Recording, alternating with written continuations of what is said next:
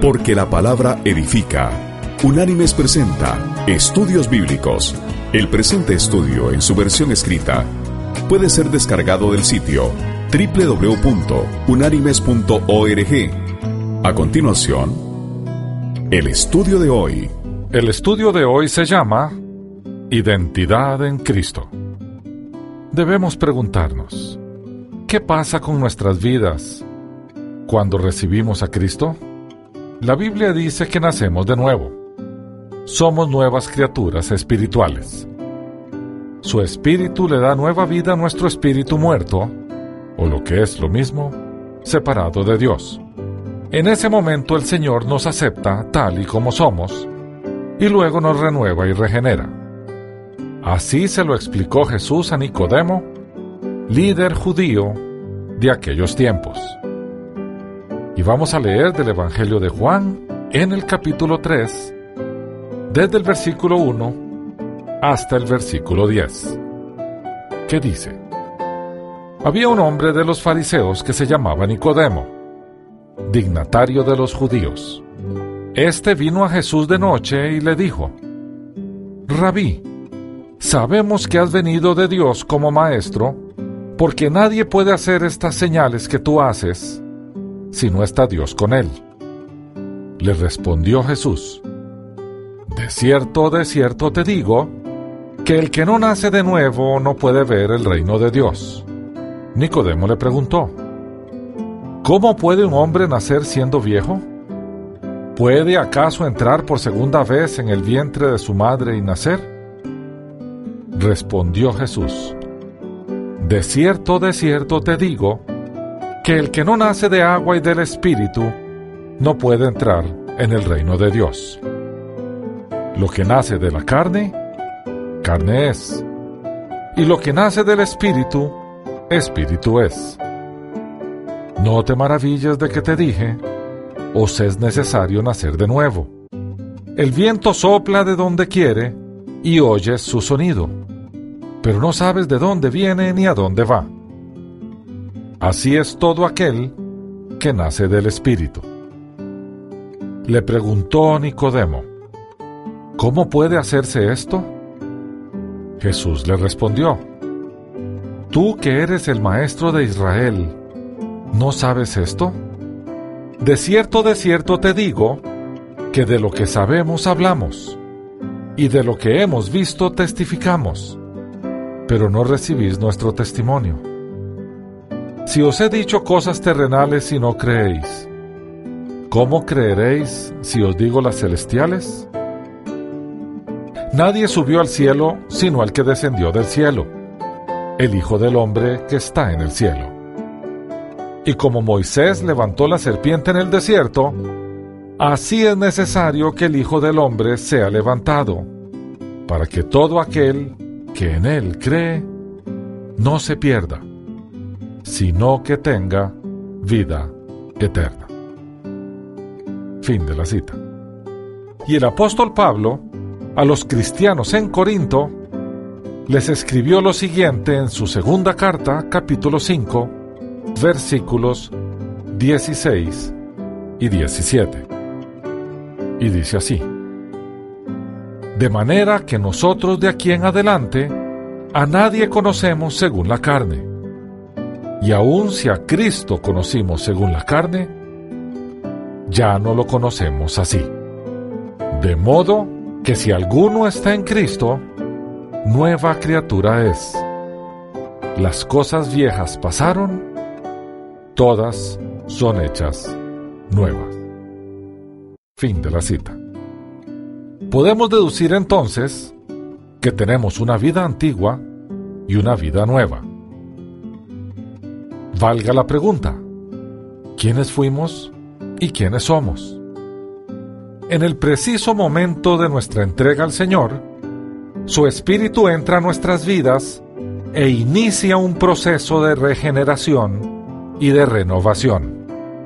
Nuestro cambio no es inmediato, pero sí es seguro que con el pasar del tiempo nos convertiremos paulatinamente en las personas que nuestro Señor quiere que seamos.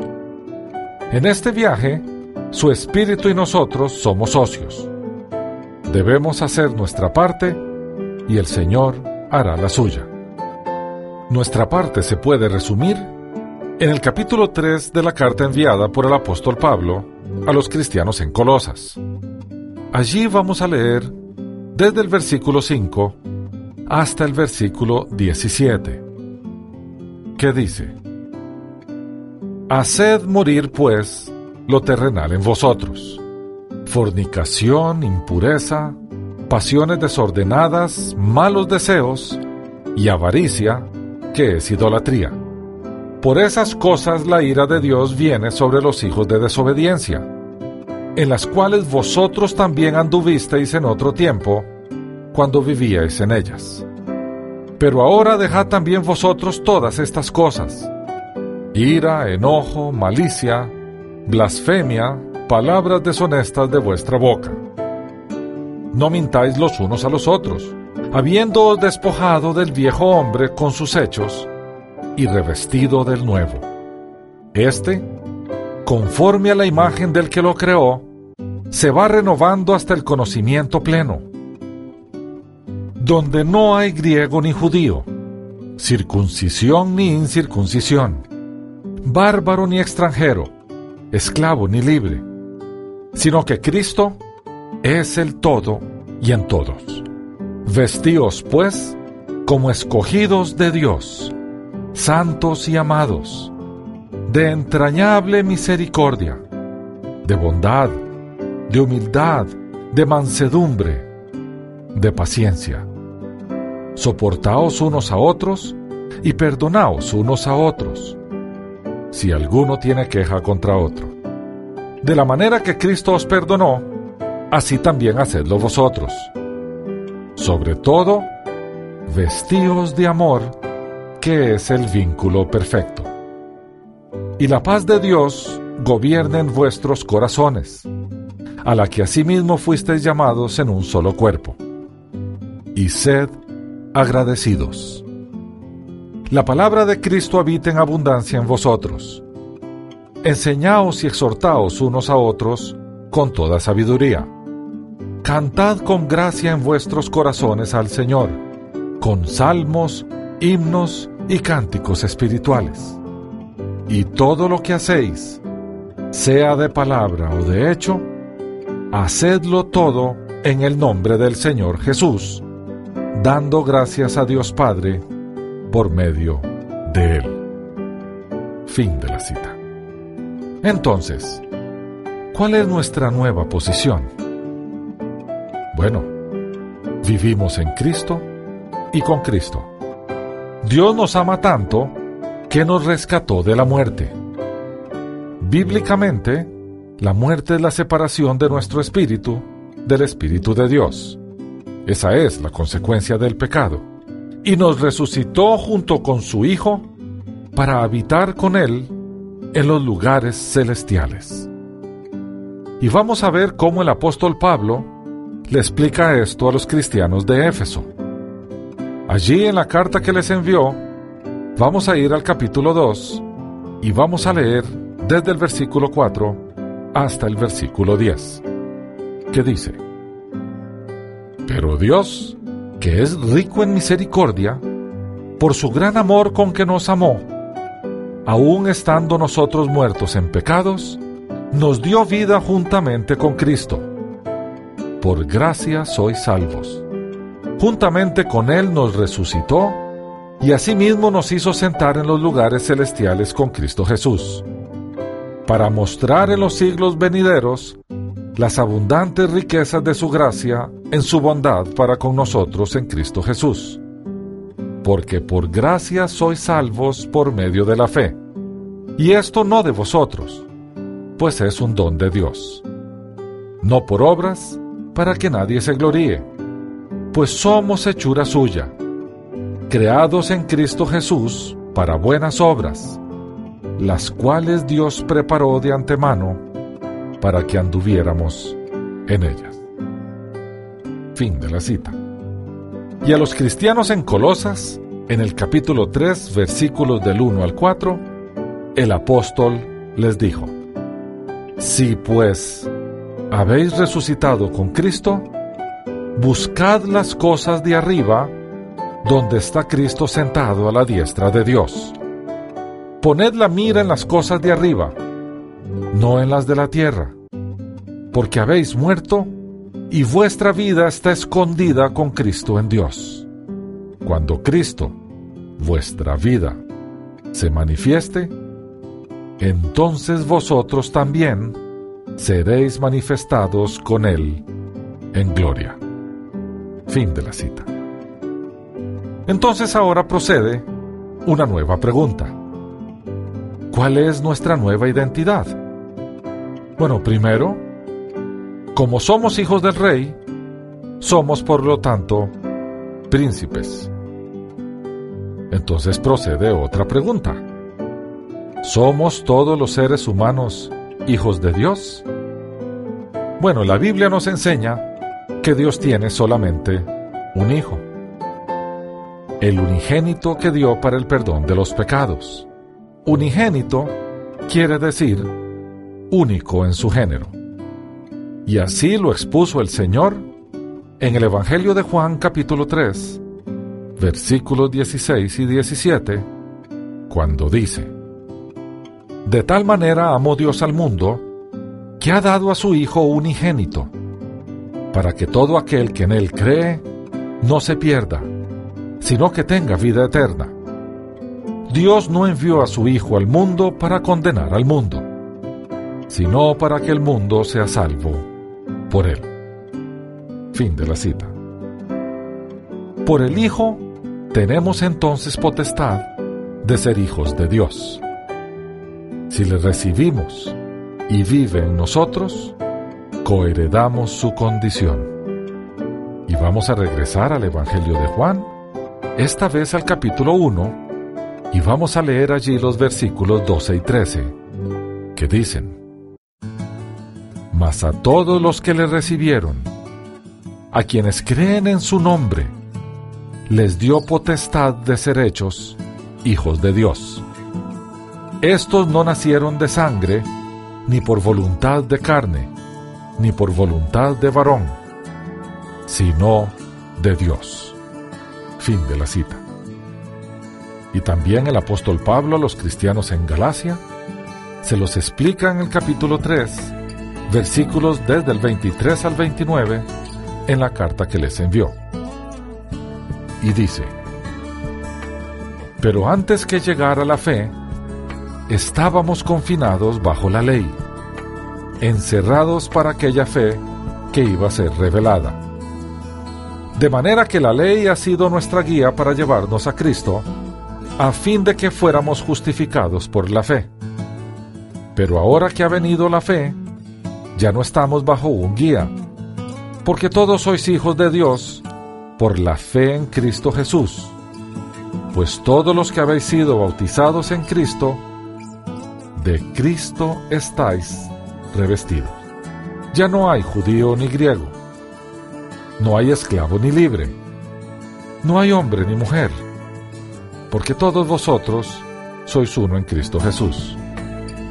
Y si vosotros sois de Cristo, ciertamente descendientes de Abraham sois, y herederos según la promesa. ¿Cómo es que esto ocurre? Es que el Padre ve a su Hijo en nosotros. A los pecadores no los ve como tales, sino los ve como hijos porque ve a su Hijo en nosotros. Por ello nos ve limpios, santos y aceptos es por eso que tenemos acceso libre a Él. En la cruz, Jesús se atribuyó nuestros pecados y nos atribuyó a nosotros su santidad. Y es en la carta de los Gálatas capítulo 3 versículos 26 y 27 cuando el apóstol Pablo explica lo siguiente. Porque todos sois hijos de Dios por la fe en Cristo Jesús. Pues todos los que habéis sido bautizados en Cristo, de Cristo estáis revestidos. Fin de la cita. Si no somos hijos naturales, esto quiere decir que el Padre nos eligió. El Padre decidió adoptarnos. Sí, el Padre adoptó a los creyentes como sus hijos, y estos pasaron a formar la iglesia de Dios que vive en el Espíritu. Y así lo explica el apóstol Pablo a los cristianos que se congregaban en Roma en la carta que les envió en el capítulo 8, versículos desde el 14 hasta el 19, que dice, Todos los que son guiados por el Espíritu de Dios son hijos de Dios, pues no habéis recibido el espíritu de esclavitud para estar otra vez en temor, sino que habéis recibido el espíritu de adopción, por el cual clamamos, Abba Padre. El Espíritu mismo da testimonio a nuestro espíritu de que somos hijos de Dios. Y si hijos, también herederos, herederos de Dios y coherederos con Cristo, si es que padecemos juntamente con Él, para que juntamente con Él seamos glorificados. Tengo por cierto que las aflicciones del tiempo presente no son comparables con la gloria venidera que en nosotros ha de manifestarse, porque el anhelo ardiente de la creación es el aguardar la manifestación de los hijos de Dios. Fin de la cita. Y a los cristianos en Galacia, en la carta que les envía, capítulo 4, versículos del 4 al 7, Pablo les dice, Pero cuando vino el cumplimiento del tiempo, Dios envió a su Hijo, nacido de mujer y nacido bajo la ley, para redimir a los que estaban bajo la ley, a fin de que recibiéramos la adopción de hijos. Y por cuanto sois hijos, Dios envió a vuestros corazones el Espíritu de su Hijo, el cual clama, Abba Padre. Así que ya no eres esclavo, sino hijo. Y si hijo, también heredero de Dios por medio de Cristo. Fin de la cita. Cabe preguntarnos, ¿cuándo nos escogió Dios para ser sus hijos? La respuesta es clara en las Escrituras. Desde siempre. Nosotros aceptaremos la condición de hijos mediante el arrepentimiento, la entrega de nuestra vida a Jesús y el vivir bajo el señorío de Cristo en nuestras vidas. Pablo lo consigna así en la carta que les envía a los cristianos en Éfeso. En el capítulo 1, desde el versículo 4 hasta el 6, el apóstol dice, Según nos escogió en él antes de la fundación del mundo, para que fuéramos santos y sin mancha delante de él.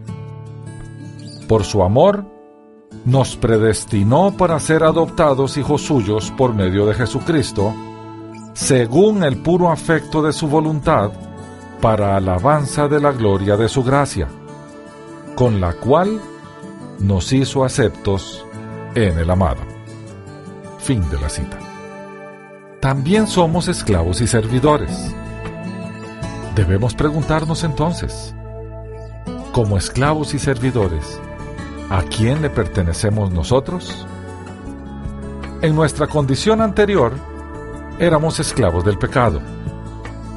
De esa esclavitud fuimos rescatados, redimidos, comprados a precio de sangre. Y ahora tenemos otro amo, otro Señor, uno mejor que el anterior, uno cuyo yugo es liviano. Y Pablo se lo dice a los cristianos en Corinto en la primera carta que les envió, capítulo 6, versículo 20, que dice así, Porque habéis sido comprados por precio.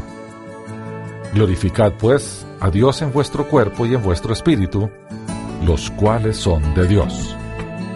Fin de la cita. Y Pedro en su primera carta, en el capítulo 1, versículos 18 y 19, dice lo siguiente, Pues ya sabéis que fuisteis rescatados de vuestra vana manera de vivir, la cual recibisteis de vuestros padres, no con cosas corruptibles, como oro o plata, sino con la sangre preciosa de Cristo, como de un cordero sin mancha y sin contaminación.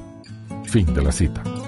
Y el evangelista Mateo, en el capítulo 11, versículos 29 y 30 de su evangelio, dice lo que dice el Señor.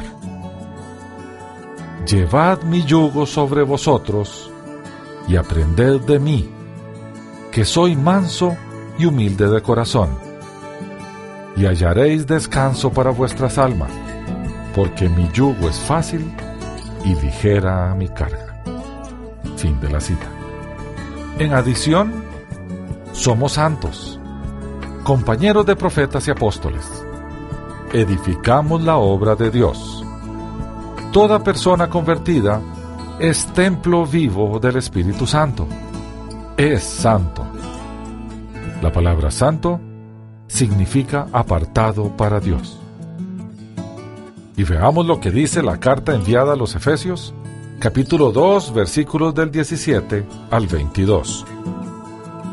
Y vino y anunció las buenas nuevas de paz a vosotros que estabais lejos, y a los que estáis cerca, porque por medio de él, los unos y los otros tenemos entrada por un mismo espíritu al Padre.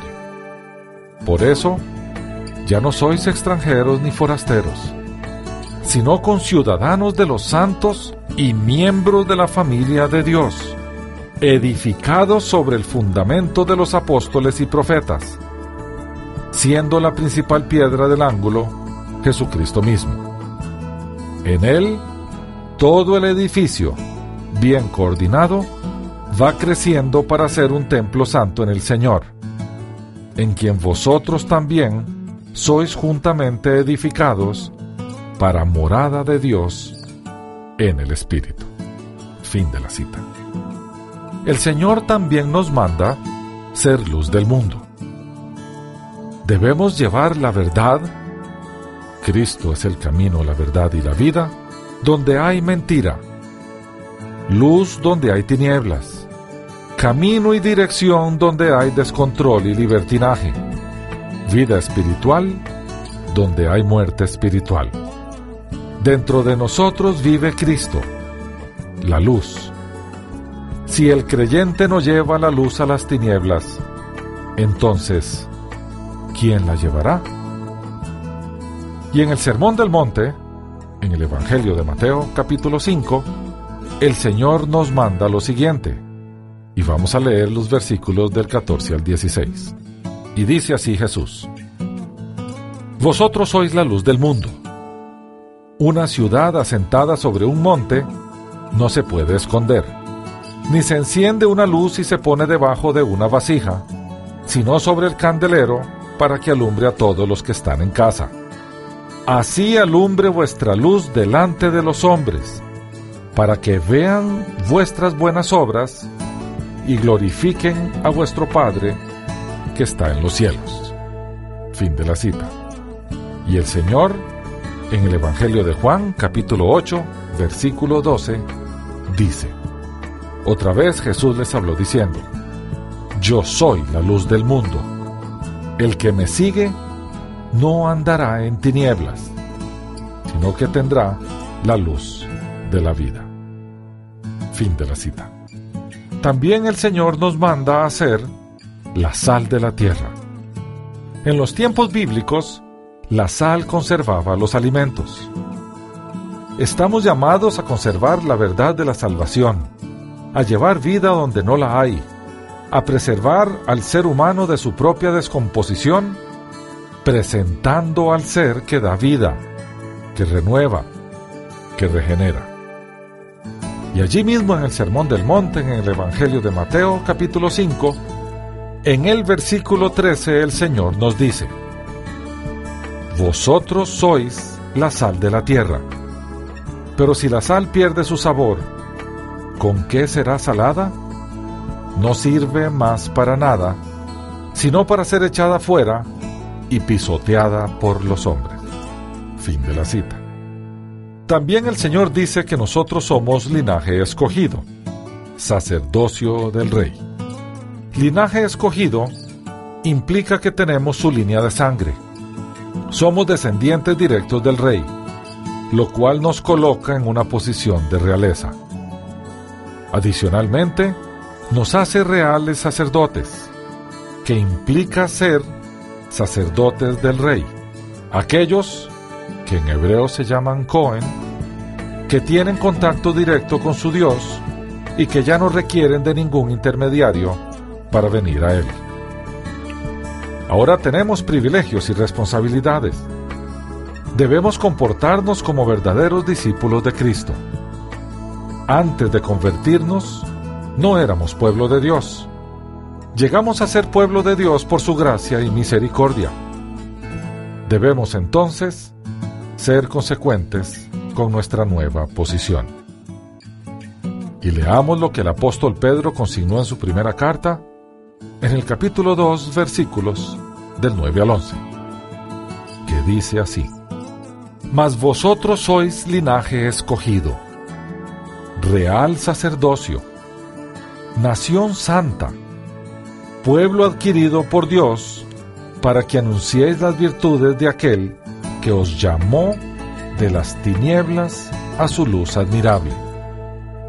Vosotros que en otro tiempo no erais pueblo, pero que ahora sois pueblo de Dios, que en otro tiempo no habíais alcanzado misericordia, pero ahora habéis alcanzado misericordia.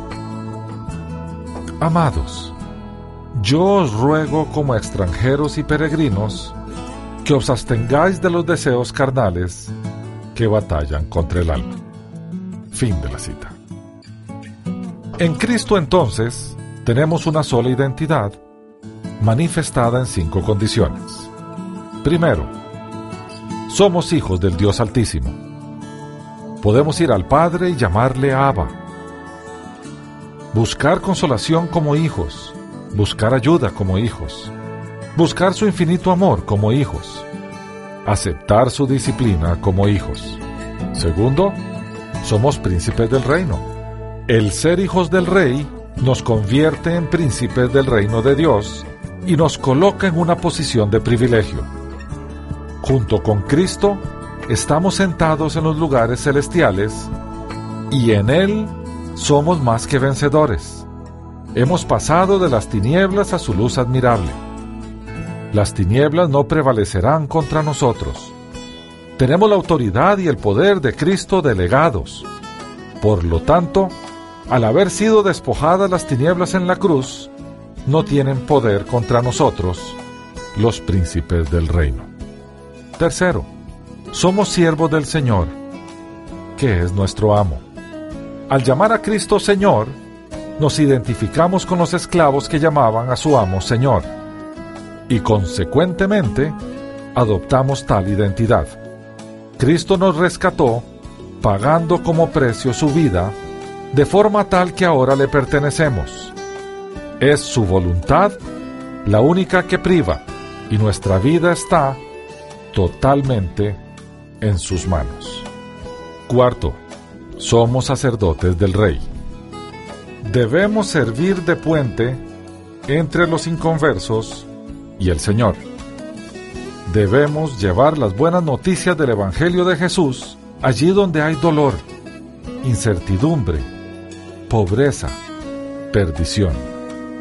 Y quinto, somos santos, compañeros de profetas y apóstoles. Hemos sido apartados para Dios con el propósito de adorarle y servirle tal y como lo hicieron los profetas y los apóstoles. Con todo esto, debemos entonces preguntarnos, ¿cuál es el propósito? Debido a que tenemos una nueva identidad, debemos también comprender los propósitos que el Señor tuvo para dárnosla.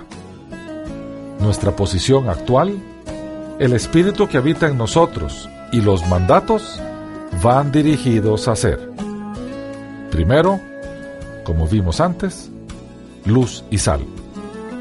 Llamados para servir, para iluminar, para llevar luz a la oscuridad y sabor a la vida, para preservar y rescatar lo perdido. No hemos sido llamados a escondernos y solamente disfrutar de nuestra condición. Antes bien, hemos sido llamados para hacer la diferencia, para ejercer una influencia positiva en el mundo en que vivimos. Segundo, debemos ser obedientes. Debemos obedecer los mandamientos de Jesús y además comportarnos como Él se comportó. Debemos entender nuestro llamado como su remanente, su pueblo escogido, y vivir de acuerdo a ese llamado. Y el apóstol Juan en su primera carta, en el capítulo 2, desde el versículo 3 hasta el 6, nos dice lo siguiente. En esto sabemos que nosotros lo conocemos, si guardamos sus mandamientos. El que dice yo lo conozco, pero no guarda sus mandamientos, el tal es mentiroso y la verdad no está en él. Pero el que guarda su palabra, en ese verdaderamente el amor de Dios se ha perfeccionado. Por esto sabemos que estamos en Él. Que dice que permanece en Él, debe andar como Él anduvo. Fin de la cita. La expectativa del Señor en términos de nuestro comportamiento está delineada en el Sermón del Monte, capítulos 5, 6 y 7 del Evangelio de Mateo.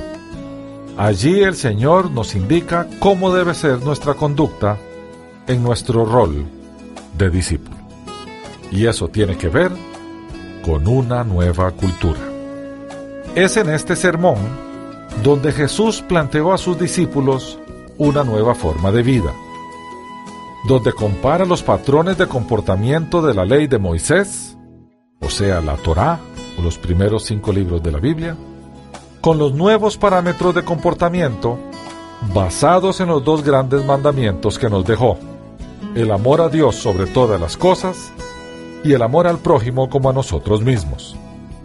Él invita a dejar el yugo de la ley y recibir su yugo que es fácil.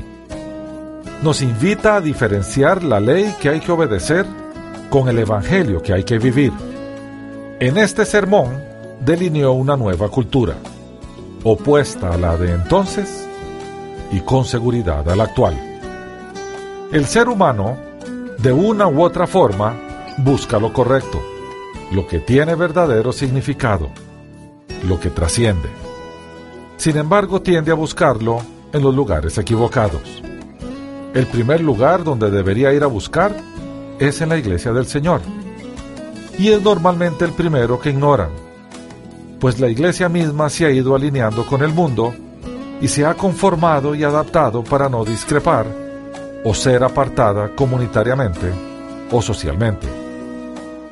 En la medida en que la iglesia se conforma al mundo y las dos comunidades parecen al espectador como dos versiones de lo mismo, la iglesia contradice su verdadera identidad.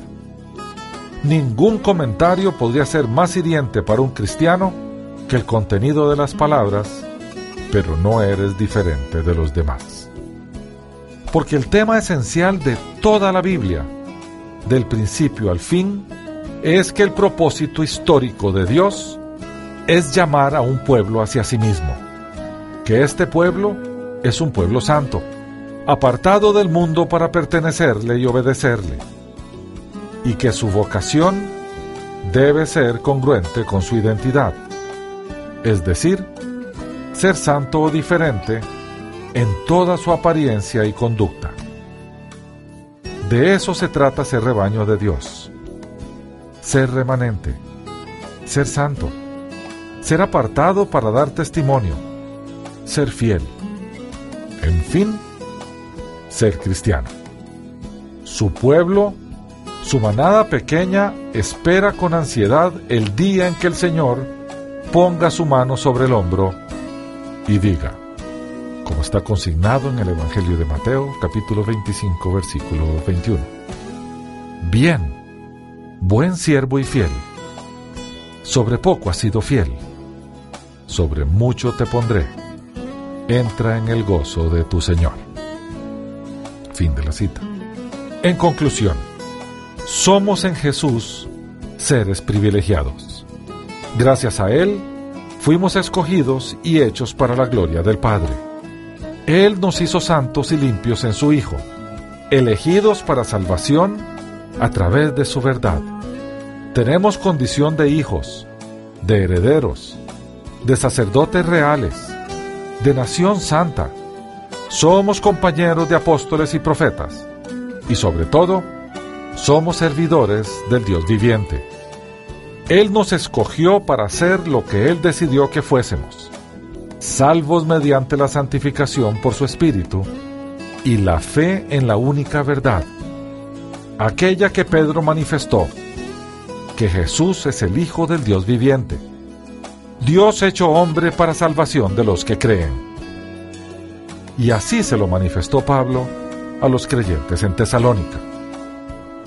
Eso dice en la segunda carta enviada a los tesalonicenses, capítulo 2, versículo 13. Pero nosotros debemos dar siempre gracias a Dios respecto a vosotros, hermanos amados por el Señor, de que Dios os haya escogido desde el principio para salvación, mediante la santificación por el Espíritu y la fe en la verdad. Fin de la cita. Hasta aquí el estudio de hoy. El presente estudio está basado parcialmente en el libro El Sermón del Monte de John Stott, publicado por Ediciones Certeza. Las citas de las Escrituras son tomadas de la Biblia Reina Valera, revisión 1995. Unánimes presentó Estudios Bíblicos, porque lámpara a mis pies es tu palabra y lumbrera en mi camino. Que Dios te bendiga.